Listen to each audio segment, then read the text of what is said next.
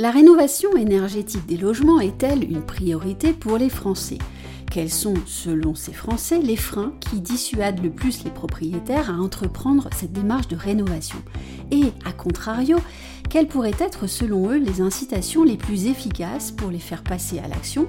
Et ainsi réussir à atteindre l'objectif proclamé de 700 000 rénovations de logements par an toutes les réponses sont dans l'étude Dreamkey BVA dont voici en résumé les conclusions. Alors, sans surprise, pour plus d'un Français sur deux, 55%, la rénovation des logements mal isolés constitue, et de loin, la principale mesure à mettre en œuvre ces cinq prochaines années dans le domaine du logement. Et sans surprise également, le coût puis l'ampleur des travaux sont un frein à la rénovation énergétique. Alors, l'État peut-il aider? Oui, répondent les Français.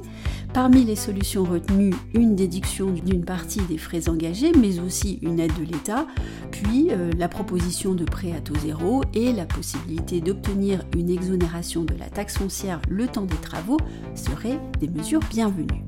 Si vous souhaitez lire l'étude plus avant et plus en détail, retrouvez-la sur notre site ondelimo.com. Et quant à moi, je vous donne rendez-vous pour un prochain épisode de Newsroom.